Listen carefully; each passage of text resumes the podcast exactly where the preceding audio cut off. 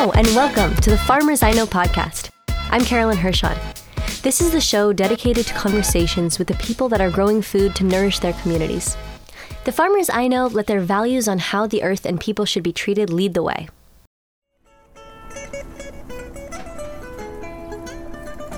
Today, you're going to hear from Tope and Niyi, the power couple behind Dodo Farms, a regenerative farm in Maryland. The first time I became aware of their story and what they stand for was during a community food meeting about racial justice in food systems. Tope was the guest speaker. It was so inspiring that I knew I wanted to get more of their story. Wow. My friend and I met up with her and her husband at a farmer's market in DC. Would you mind introducing yourself to the audience? So my name is Tope Fajingbesi, and I am Niyi Balogun's wife. I co-manage and co-own Dodo Farms with him. Great, amazing. And could you tell me a little bit about the produce that you guys brought? Like what makes it unique? And yeah. So the, I think the most unique thing about our produce is the fact that it's produced exactly the way nature intended it to be. So we have absolutely no additives of any kind. We don't use any GMO seeds people say, "Oh, are you organic?" I'm like, "No, we're better than organic because we're certified naturally grown. So no chemicals, no pesticides, no herbicides, no fertilizers. We only use manure, animal manure, um, and um, that's about it." The produce they bring is incredibly unique. Varieties of tomato I've never seen before, and what appeared to be white eggplants. What about these? What kind of eggplants are these? This is called Japanese jade. Japanese jade. This is totally a Japanese heirloom eggplant. Wow. Cool. The produce isn't the only thing that's unique about Dodo Farms. What makes them special is their holistic approach to farming that includes caring for the land and considering the health of the people that shop with them. So, and I think another thing is just the passion that we bring into this. Trying to introduce new things to the clients. Yeah. You know, trying to teach them new ways of eating what they knew before part of the things that people have, you know, been introduced to here is like amaranth spinach, which is something that is traditionally eaten in West Africa, mm-hmm. or sweet potato leaves. People didn't know that, you know, sweet potato leaves were a thing. Oh, yeah, or, I didn't until just now. you know, or broccoli greens. Yeah. You know, they're even better than broccoli. And we also um, try to teach people how to use the leaves of beets, the leaves of carrots. Cool. So that, because these are more nutritious than the roots themselves. Oh wow! So that's you know just the education that we bring, the passion, and just the diversity that we bring in terms of what people are used to and what we've brought from West Africa. Tope handles the business side of the farm operations, and Niyi is the one with the deep passion for cultivating the earth by hand. I had the opportunity to hang out at their farm and ask him more about the history of Dodo Farms. I've been farming in Nigeria for some time, like almost 12 years before coming down to the United States and um, this is my fourth season here. Your fourth season? Yes, here cool. in Brookville. Amazing. That sound you hear in the background is millions of cicadas singing around us. And what does the name Dodo Farm mean? What inspired that? Yeah, so in Nigeria, I'm from Yoruba tribe of Nigeria, and my surname is Balogun. Oh. And in Yoruba land, they call all the Baloguns Dodon Dawa. But I shorten it to Dodo because it might be kind of difficult to pronounce. That's yeah. why I shorten it, to, shorten it to Dodo. Yeah, that's a lot easier. Yes. I asked him what his favorite part of farming is. The answer was clearly every part. He describes preparing the soil, germinating seeds, watching them grow, the joy of harvesting and bringing them to market, like it was an adventure he was eagerly anticipating and fondly reminiscing about at the same time. When the market's time is coming, you're always happy to go there to meet people because they are not like customers anymore. They are like friends so it's like you, it's like a social, it's even like a social gathering, a social place where you meet people, you meet your friends.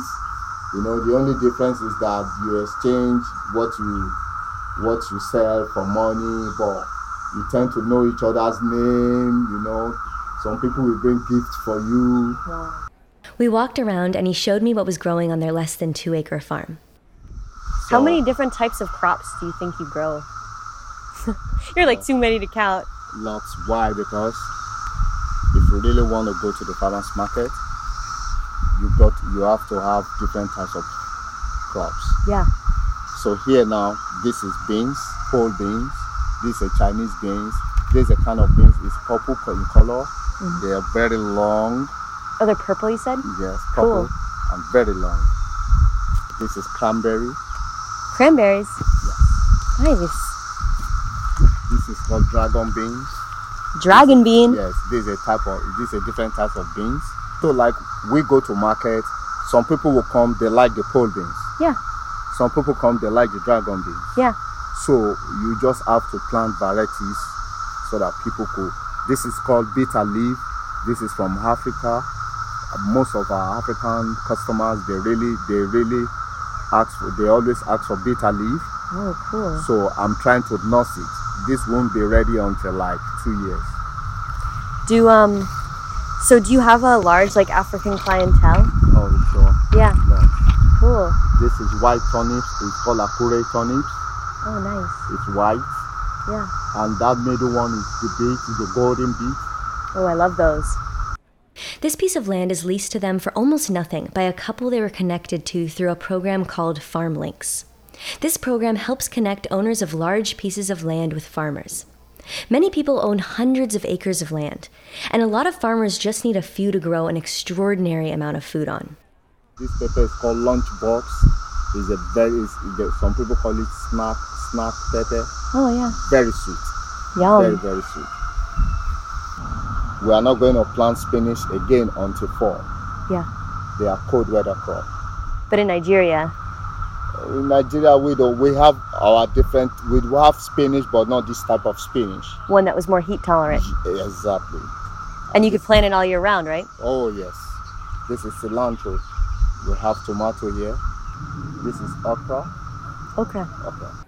When I asked him about attitudes towards farmers in Nigeria versus in the United States, he said it was similar, and that people appreciate and understand and value the hard work farmers put into growing food. In my experience, I think people are becoming more aware of the importance of their local food system. Tope describes the shift she's seen in her customers at the market. customers are very discerning now, especially people who shop in the farmers market. Mm-hmm. They don't want the the fine, round, pretty tomatoes. When you try and tell them that, oh, you know, the ugly ones, they're like, oh, I know. Yeah. So another thing that I've seen with customers here, which I didn't know until I became, you know, involved in business, is that they know that if the leaves have, have holes in them, that Yeah. means that they're good Oh. before agriculture, if I saw leaves with holes in it, I would never buy it. Right. But the, the way it works is if the if the bees and the insects don't want it, we shouldn't want it too. That's really a good point. I never thought about Now, that. if, if something else that leaves doesn't want it, you shouldn't want it. It's like the desirable bites Yes. to show you that it's really yes, uh exactly. so you're not the only one that wants to eat this. Exactly. And if you won't eat it, then someone Yes, else will. Exactly, exactly. That's so funny. You know, I think we're all learning, all of us. Yeah, absolutely. I just have one more question for you. I'm wondering what the future of Dodo Farms is, like in your dreams. Like, what are you hoping to do in the future? So, you know, in the immediate future, we're hoping to get a bigger piece of property. Okay. because right now we're farming on less than two acres. Yeah. And you know, the demand is a lot. People want what we're given, and we're very happy to do more, but we just don't have the space. Um, after that, I'm, I'm, I'm dreaming of a, a place where we get to live on the property Yeah. because, you know, he goes to the farm, comes back at 10 p.m., it's kind of late. Mm. That So- is really late. Yeah, so Yeah, and it, and it's probably different also when you're leasing land. It feels a little different than when you own it. yeah, exactly. When it's your piece of land. Exactly, exactly. Yeah, that feels a little different. Yeah. Very cool. And so that's what you hope in the next few years. You're going to be looking for that special piece of land. Exactly. Very Hopefully. cool. Yeah. Well, thank you so much. Thank you.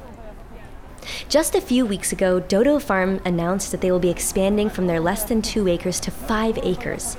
To learn more about their expansion and find out how to support, you can check out their website, dodofarmsmd.com. I want to end this episode with some words from Tope from the very first time I heard her speak at that community food meeting I mentioned earlier. The question everyone asked was how can we support? Tope's answer was simply buy from us. For the farmers you want to support, integrate them into your regular spending routines. Make them a part of the economy that you create every time you spend a dollar. Next time on The Farmers I Know, we're talking all about seeds. Those little teeny magical things that, under the right conditions, burst into life. Until then, you can follow us on Instagram at The Farmers I Know or check out our website, farmersiknow.com. Thank you so much for listening.